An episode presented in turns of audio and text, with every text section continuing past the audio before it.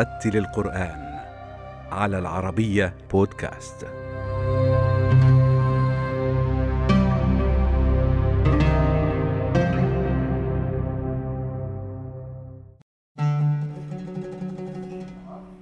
كغيره من آلاف السوريين الذين دفعت بهم ويلات الحرب إلى المهاجر وصل القارئ السوري بشار الحوت قبل ست سنوات إلى ألمانيا لاجئا بخبرة طويلة في الإمامة وبإتقان لكتاب الله حفظا وتلاوة. نشأ في مدينة حلب والتحق بالمدرسة الخسروية حيث حفظ القرآن الكريم قبل إتمام دراسته الشرعية في لبنان ثم توليه الإمامة في عدد من مساجد مدينة حلب. كانت بداية رحلتي مع القرآن الكريم بداية من المدرسة الشرعية التي درست بها كنا نأخذ القرآن الكريم عبارة عن مقاطع نصوص نحفظ منها وندرس تفسير بعض الآيات آه، من الطرف الآخر. ولكن الحفظ الملزمين به كان تقريبا في المجموع كله ما يقارب تقريبا الخمس أجزاء إلى سبع أجزاء. ولكن بعد في بداية مرحلة البكالوريا شعرت في داخلي في دافع ووازع إلى آه، المتابعة في القرآن الكريم. بدأت أقرأ كثيرا في التفسير وأحببت التعمق في القرآن الكريم وقررت من ذلك الوقت أن أبدأ في الحفظ. فكانت البداية في سن السابع عشر تقريبا وبالفعل بدأت. كان أذكر في ذلك الوقت عندي قبيل الامتحان بأربع شهور امتحان البكالوريا. فالحمد لله أتممت سورة البقرة وآل عمران. وأنا في كنت أعتبر الحفظ في أوقات الاستراحة لي. كنت متفرغ لدراسة البكالوريا ففي وقت الاستراحة كنت أحفظ.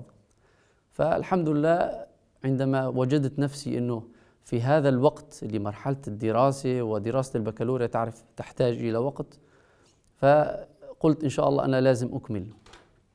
وبالفعل بدأت المتابعة والإكمال آه، للقرآن الكريم بعد البكالوريا. آه، بقيت ببطء بسبب آه، أني تزوجت بعد البكالوريا وأنجبت أطفال فصار في عندي أعباء الحياة. فبقيت في بطء مرحلة تقريبا حوالي خمس سنوات إلى أن أكرمني الله عز وجل والتقيت بشيخي في القرآن الكريم. الشيخ محمود الديري حفظه الله وأخبرته قصتي. قلت له يا شيخنا أنا كانت قصتي بهذا الشكل أني آه، يعني سلكت في طريق حفظ القرآن ولكن جاءتني الأعباء الحياة وعطلتني. فقال لي إذا نتابع على بركة الله في هذه المسيرة. وبالفعل تابعت معه وقطعت معه شوطا كبيرا الحمد لله رب العالمين. وصلنا سوية إلى الجزء السابع عشر. وهنا يعني اشتدت الظروف عندنا في البلد فاضطررت إلى الخروج وأكملت بعدين لوحدي. الحمد لله رب العالمين. بالنسبة للقرآن الكريم وبمعنى الأصوات والقراء كان آه، اشتهرت آه، بلاد مصر بالمقرئين والقراء. بينما بلاد سوريا آه، أو بلاد الشام إذا أردنا أن نحدد أكثر يعني اشتهروا بالضبط والإتقان بالضبط للحفظ. يعني أنا مثلا أذكر لما كنت أحفظ كان شيخي حفظه الله يستمع مني ما كان يفتح القرآن فمرة آه، أخطأت في موضع من المواضع فقال لي هكذا. فقلت له يا شيخ أنا متأكد أنه بهذا الشكل. فقال لي أحضر المصحف وتأكد مرة ثانية. وأنا ذهبت أحضر المصحف وآتي وفي رأسي أني سوف أنا يعني أفوز اليوم لأني متأكد مئة بالمئة أنه هكذا القراءة. ففتحت وإذا بها كما قال الشيخ. فسبحان الله عندهم الضبط يعني يهتموا في ضبط وأتقان الحفظ. وكان الشيخ حفظه الله يحفظ على القراءات العشر. وكان يعني أنا سبحان الله ما رأيت في إتقانه وفي ضبطه للقرآن الكريم. بالنسبة للأصوات كان المطلوب والشيوخ عندما يعلموننا يقولون الانضباط بأحكام التجويد. يعني مطلوب من القارئ إن كان لديه الصوت الجميل أن ينضبط اولا بالأحكام التجويد. وبعدين إذا أراد أن يدخل شيء من المقامات الموسيقية لا بأس ولكن الأصل المحافظة على أحكام التجويد. فلذلك تجد غالب القراء ما يستطيعوا أن يخرجوا كثيرا بالمقامات الموسيقية بسبب آه، المحافظة على ضبط أحكام التجويد. أعوذ بالله من الشيطان الرجيم. بسم الله الرحمن الرحيم.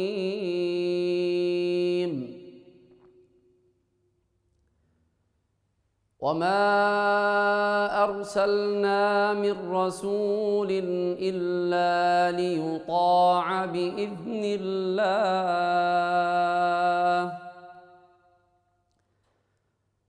ولو انهم اذ ظلموا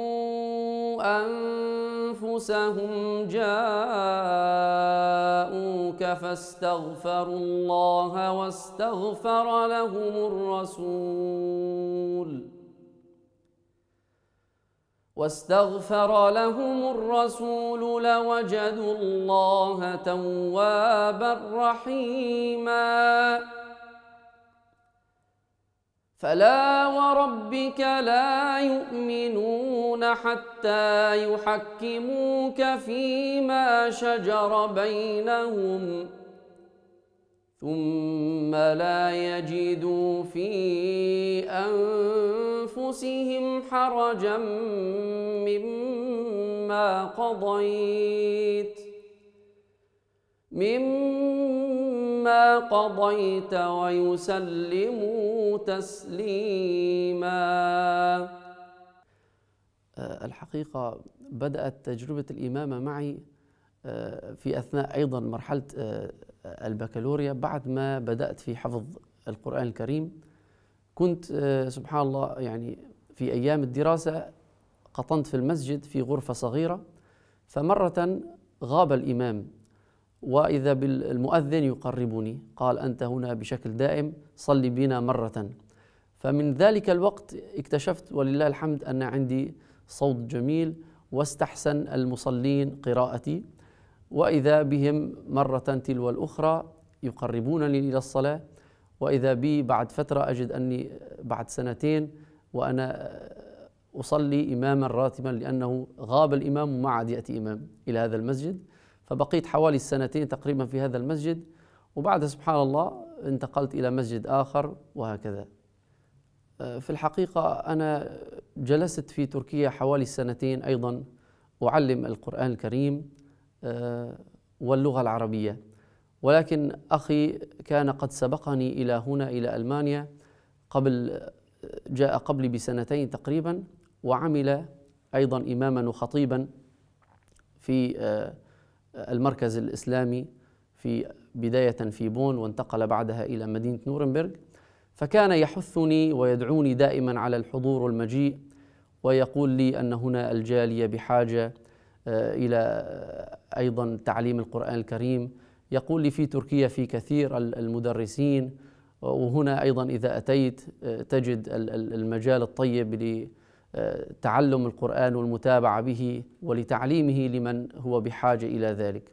فكانت آه، قدومي سبحان الله على هذه على هذه الرغبة وهذا الطلب من أخي. أول ما وصلت إلى ألمانيا آه، هو أخي بطبيعة الحال كان عنده المسجد فكان هو آه، الخطيب وكنت أنا أصلي الصلوات الجهرية. وبعد في رمضان صليت عند عنده في هذا المسجد في نورنبرغ. وفي العام القادم آه، اتصل بي بعض الأخوة من مسجد التسامح وقالوا أنهم بحاجة إلى آه، إمام يأمهم في صلاة التراويح. فذهبت إلى هناك وصليت عندهم. وفي العام الذي يليه أيضا اتصلوا بي قالوا نحن أيضا بحاجة أن تأتي في رمضان. أيوة سبحان الله. في العام الذي يليه أيضا اتصل فيني بعض الأخوة في مدينة برلين قالوا أيضا هم بحاجة إلى إمام في التراويح فكنت أصلي كل سنة تقريبا في مسجد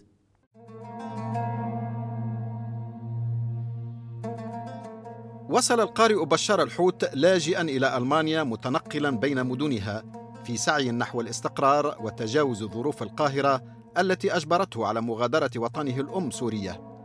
عمل إماما ومدرسا في عدد من المدن والقرى الألمانية قبل استقراره في مدينة فرانكفورت، حيث يعمل مدرسا للقرآن الكريم لأبناء الجالية السورية، محاولا الاندماج في مجتمع يعده جديدا على ما عهده في حياته السابقة. يعني هنالك بعض الفوارق بين آه، الإمام في حلب أو في سوريا والإمام في ألمانيا. الإمام في حلب آه، يعني هو بمثابة يعني آه، القدوة. والناس كلهم يأتون وينظرون إليه يعني النظر المقرب ويأخذون منه.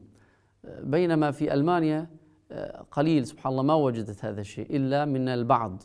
ولكن الأكثر الإمام هو عبارة عن رجل يقوم بهذه الشعيرة ويؤدي خطبة الجمعة وثم ينصرف. بينما عندنا في البلد الإمام هو كان المعلم وكان هو الناصح وكان هو بمثابة يعني الذي المرجع في كل شيء يأتون إلى الإمام ويستشيرونه ويسألونه في سائر القضايا وفي شتى النواحي.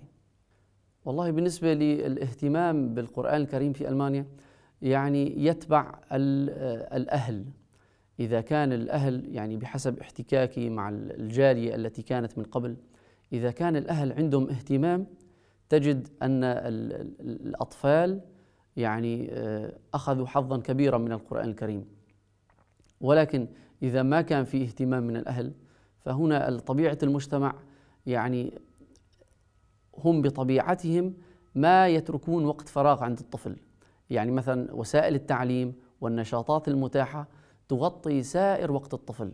فبالتالي إذا ما كان من من الوالدين في اهتمام أن يجعلوا حصة من وقت طفلهم للقرآن الكريم تجد أنه للأسف ما عنده. يعني يعني مثلا بالنسبة عن نفسي أنا أتكلم عندما أتينا كان أطفالي يحفظون تقريبا انتهوا من جزء عامة. فبدأوا يتابعون هنا في ألمانيا ولكن شعرنا فيما بعد أنه بالفعل الأعباء على الأطفال هنا في ألمانيا الأعباء بمعنى الالتزامات الالتزامات بالنسبة للمدرسة والبرنامج اليومي أنه الطفل ما يجد عنده وقت ما عنده وقت غير في يوم العطلة. وحتى هذا يوم العطلة يشعر أنه هو لازم يكون هو يرتاح يطلع يلعب أو يغير شكل من على باقي الأيام الروتين الدراسي والتحصيل المعلومات. ف مع مع الاهتمام آه، أجد أنه سبحان الله في بعض الناس من يغذون أبنائهم بالقرآن الكريم. ولكن المهم هو أن يكون الاهتمام من البيت والأسرة. بسم الله الرحمن الرحيم. ولا تجادل عن الذين يختانون أنفسهم. إن الله لا يحب من كان خوانا أثيما. يستخفون من الناس ولا يستخفون من الله وهو معهم إذ يبيتون ما لا يرضى من القول. وكان الله بما يعملون محيطا. ها أنتم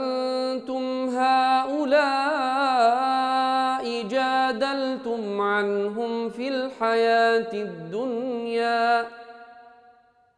فمن يجادل الله عنهم يوم القيامة أم من يكون عليهم وكيلا. ومن يعمل سوءا أو يظلم نفسه ثم يستغفر الله ثم يستغفر الله يجد الله غفورا رحيما. صدق الله العظيم. آه، يؤسفني بالنسبة للجالية السورية يعني أنا سبحان الله كان لي احتكاك من خلال المساجد التي زرتها أكثر من أبناء الجالية الذين جاءوا في الوقت. الذي جئت به يعني جاءوا مجددا.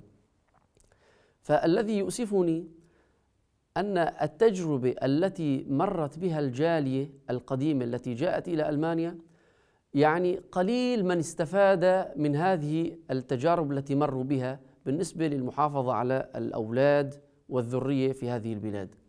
يعني مثلا آه، عندما يأتي الإنسان إلى هذه البلاد تجد أنه يريد أن يحقق استقراره ويحقق وجوده. فينشغل في المرحلة الأولى في تحصيل هذا الحاصل وهذا الأمر. فتجد أن هذا الأمر بعد بعد فترة عشر سنوات ينتبه أنه الأولاد الأولاد بدأوا يضعفوا باللغة العربية بدأوا آه، نسوا هذا القرآن الذي لربما كانوا قد حفظوه. فبالتالي أنا يعني أوجه رسالة إلى الأخوة الذين جاءوا مجددا إلى هذه البلاد أن يهتموا بهذا الأمر بالنسبة, بالنسبة للثقافة الثقافة اللي هي اللغة العربية والحفاظ على المبادئ وعلى القيم الإسلامية وبالنسبة إلى الاهتمام بالقرآن الكريم. لأنه للأسف يعني إذا فات الأوان يصعب تحصيل هذا المراد. يعني بعد عشر سنوات عندما هذا الطفل ما يستطيع يتكلم اللغة العربية أو هذا الطفل يعني خلص يعني اندمج اندماج كبير في هذا المجتمع ما تستطيع أن تنقذه بسهولة. فبينما في البداية إذا أنت من البداية حاوطته واعتنيت فيه يكون عندك آه، الثمار والنتائج تكون طيبة إن شاء الله. والله أنا ما أقول كثير الابتهالات ولكن ممكن يعني أن أشارك مشاركة بسيطة. طرقت باب الرجاء والناس قد رقدوا وبت أشكو إلى مولاي ما أجد طرقت باب الرجاء والناس قد رقدوا وبت أشكو إلى مولاي ما وقلت يا أملي في كل نازلة ويا من عليه لكشف الضر أعتمد. وقد مددت يدي بالذل مفتقرا إليك يا خير من مدت إليه يد فلا تردنها يا رب خائبة. فبحر جودك يروي كل من يرد.